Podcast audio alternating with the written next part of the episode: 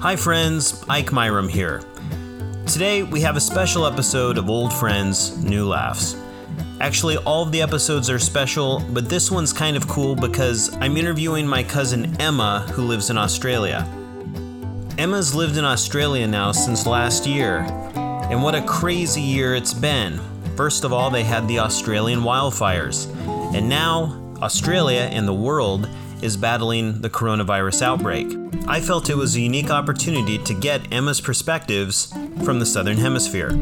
This interview was conducted over a distance of about 8,200 miles, and Emma sounds great. Unfortunately, I got my microphone settings messed up, so I sound a little scratchy and distant. But that's an improvement from how I sound on most days.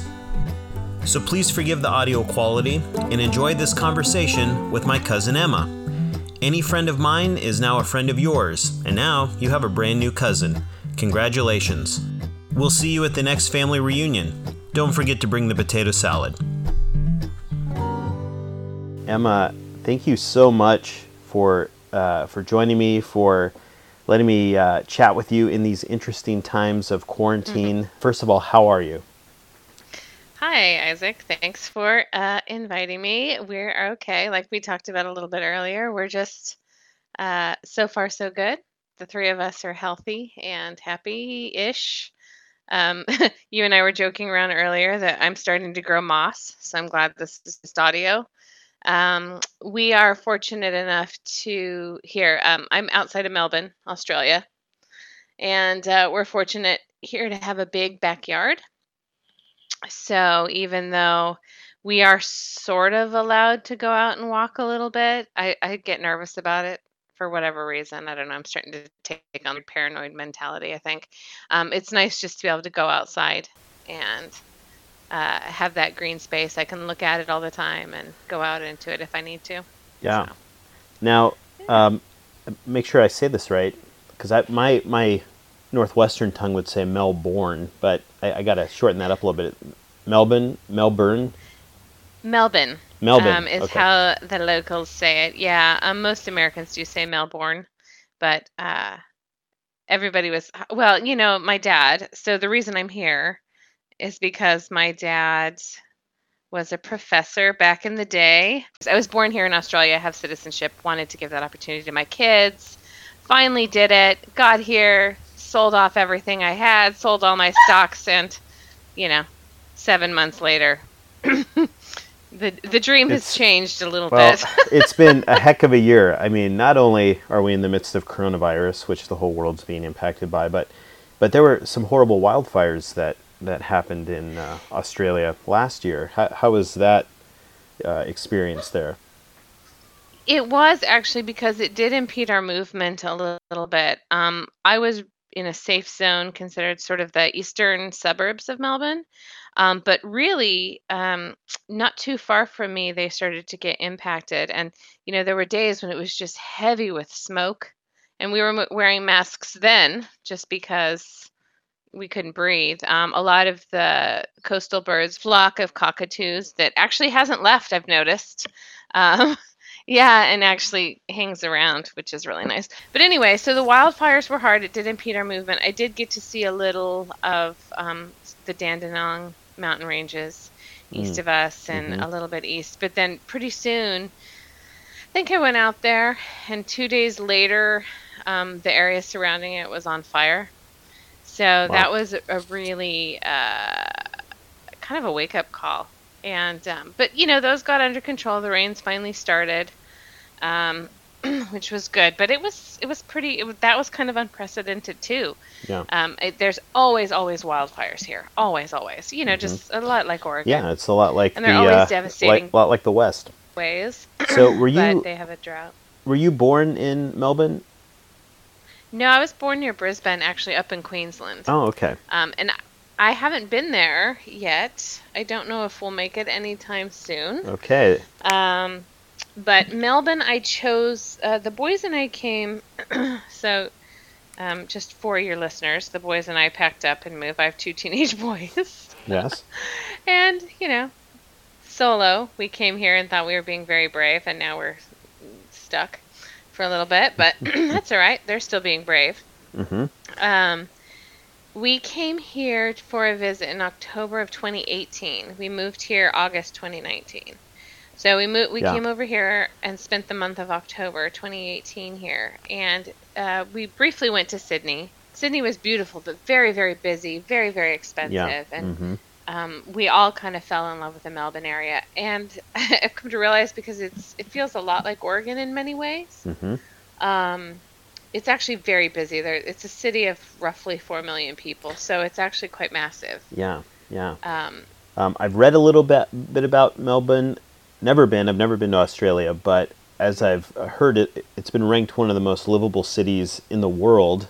Um, incredible plazas, bars, restaurants. There's the Yarra River, I believe, that Yep. uh, that goes down the middle. And I mean, what an incredible place to relocate, though. I mean, there's probably endless things to do. Too bad they're all. Most of the things are probably closed uh, at the moment. But, yeah, it is, and you know, it's funny. It is a, a beautiful city. Um, it's got the laneways are amazing, the restaurants are amazing, everything's amazing. Now, what I've discovered here is that it's often very, very expensive. So while all these things are available to us, you know, as a mother of two kids, I can't do a lot of those Oh, because every time we go out to dinner, it's a hundred dollars. It's like uh, it's times three. Yeah.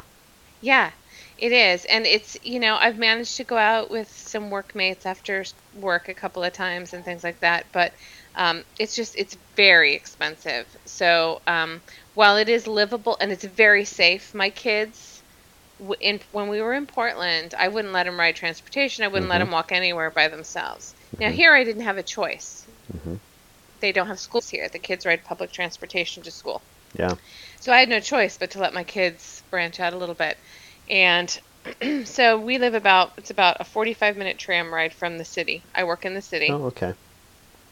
And a couple of times I've had them come down and meet me. So they hop on the tram, they ride into the city by themselves and it doesn't I don't none of us bat an eyelash. So in many ways it's very very safe. Um, without again, without falling Yeah, into yeah. horrible stereotypes. I mean, when when you introduce yourself, I mean, how do you introduce yourself? So you are you do have dual citizenship, but uh, you, you you grew up in in Oregon, as did I. So Mm-hmm. you know, culturally, you're you're quite American, probably. Uh, is probably how folks uh, interpret that. How have your your interactions with people been? Are they do they embrace this you know unique American outsider, or uh, or is it a little more difficult, like you said, making making connections with people? Well, it's been really funny because I don't have to introduce myself because apparently I have a very thick American accent. I never even thought of sort of the degrees of accents, but I have a thick American accent still. I'm like, well, yeah, yeah. I was there for 42 years, so that's going to happen. And is it's thick? Really? There's a degree of thickness, but I guess when you think about it, when we have Yeah. people, you know, from other countries, you, you, you know, in our neck of the woods in Oregon, you know, it's Yes. huge Latino population, right? So yes. some speak very clear English and some do not. And I'm, I, I, it's suddenly different from interesting for me to be in that boat, saying, "Oh, you've got a very thick American accent." I'm like, "What?" yeah. Right. But I was like, "That makes a lot of sense. I'm not from here." Yeah, I think folks from, Um, from our neck of the woods believe we really have no accent. You know, we escaped Yeah. the, the southern influence and the midwestern influence, Mhm. and so we're we're neutral. Uh, but but clearly that's not the case, and and yeah, we No, car- it's- we it's carry our own But you know- linguistic tics. Traditionally Australians have really had um, sort of this um, again a huge generalization but you know like really it, liked Americans they're fun and outgoing and um, that's really fun for the people I've talked to they're like Mm-hmm. you know Americans are full on you know which just means you guys are nuts but we think you're awesome you know kind of like Yeah. it's they they find us amusing basically Yeah. And i had a funny story um i the coffee here they're very into their coffee very very into their coffee and it's very expensive and i'm sort of a fan of walking into starbucks in the us and getting those massive iced coffees right they're huge mm-hmm. Huge. Right. right. The vintage. do they have so vintage down there? they call them ventés, but they're not. They're not that big. And I've been like very. I was like, this is the biggest one you have. I actually said that. And I was like, how American do I sound right now? But In so your I walked American into accent. one day. also. Yeah, in my thick American accent. So I walked into work one day. I walked. I wanted an iced coffee bad. It was like the first one I'd gotten there, and I just kind of gotten in with my workmates, and they are to the point where they can tease me relentlessly now and know, that I'm cool about it. so I walk in. I was like, these iced coffees are tiny. I got two of them. it cost me twelve bucks for Oh, two of these coffees, Oh, and I walk in, That and you know, I know my workmate John was like, um, "Are you holding? Are those both for you?" And I was like, "Yeah." And another one walks by and he's like, "That is the most American thing I've ever seen." that I was just like, "Well, they're too small. I needed two." And he's like, "That's the most American thing I've ever seen." and you know, so now they throw American things at me like, "Okay, Yankee." You know, they just they tease me a lot, but um, it's it's pretty funny. Most people um, either have a lot of curious questions or, "Oh, I love your accent," which always throws me. hmm Um, but you know, some people just ask questions. You know, I actually in a work meeting the other day, I had mentioned that you know my family is all in Oregon, and some of them have actually gotten sick, um, Mhm. and uh, they're just like, well, not to like bring it around to this and bring it down, but what's it like in the states right now? I was like, it's it's you know to use your term it's full on over there right now Full on. we are a mess here but so far in australia i think today we've only had 30 deaths so far Yeah, yeah. It seems to Um, be fairly well contained. I mean, knock on every piece of wood, uh, if I can use that American lingo. But it, please uh, do yeah uh, yeah. Hopefully, hopefully things do not progress as they have here. It's but but it, it, it's so crazy how the transmissions spike even when people have not been exposed to foreign travel. Um, Mm-hmm. it, it seems to be just working through asymptomatic people, and uh, that's what makes it scary. Mm-hmm. Um, It, it does make it scary, and we shut. I mean, we're in strict. We have in Victoria. Each state's a little different, but more or less, Australia is all on lockdown. We can all go out for. Victoria has a strict.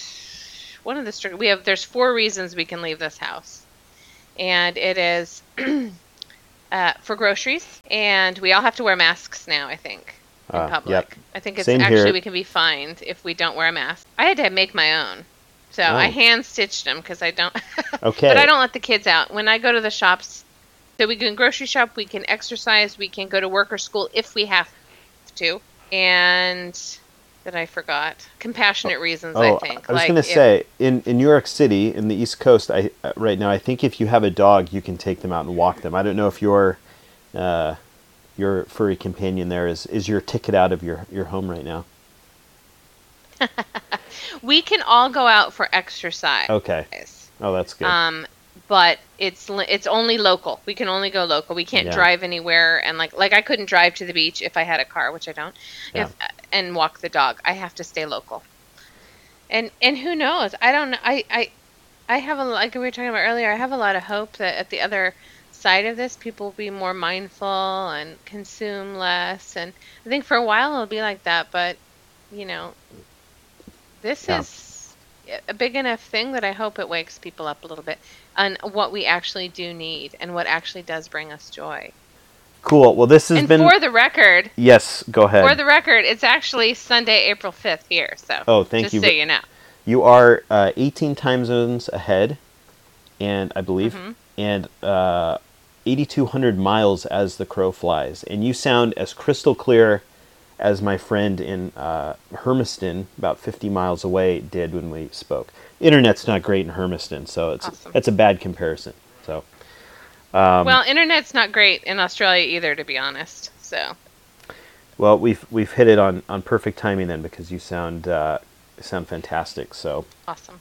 Well, thank you so much for letting me just interview you and capture this little piece of history as as we're in very interesting times. But I thought you brought a very interesting perspective to all of this and uh, learned a lot about Melbourne. And I'm saying it a little bit better now. I, it almost sounds like I have uh, uh, congested sinuses when I say it, but. Um, I hope to visit there someday. It looks beautiful. You get used to it. Get used to it. Yeah. Well, right now we're having high winds and storms. Um, but you know, give me give it 20 minutes, it'll be sun, sunshine again. So There you go. Sounds All beautiful. right. Well, thanks, Emma, again. Blessings to you, and uh, give our love to your boys, and uh, miss you guys. And Yeah, uh, we miss you too. Love to Christy and the girls and everybody, and hopefully we will see you here in the next year. or So, you bet. St- uh, stay safe and healthy. all right, you guys too. We love you. Love you too. If you want to find out more about Australia, head on over to wikipedia.org. Old Friends, New Laughs is produced by me, Ike Myram. Our music is composed by the incomparable Luke Basil. We'll be back on Friday for another brand new episode. Hope to see you then, and thanks for listening.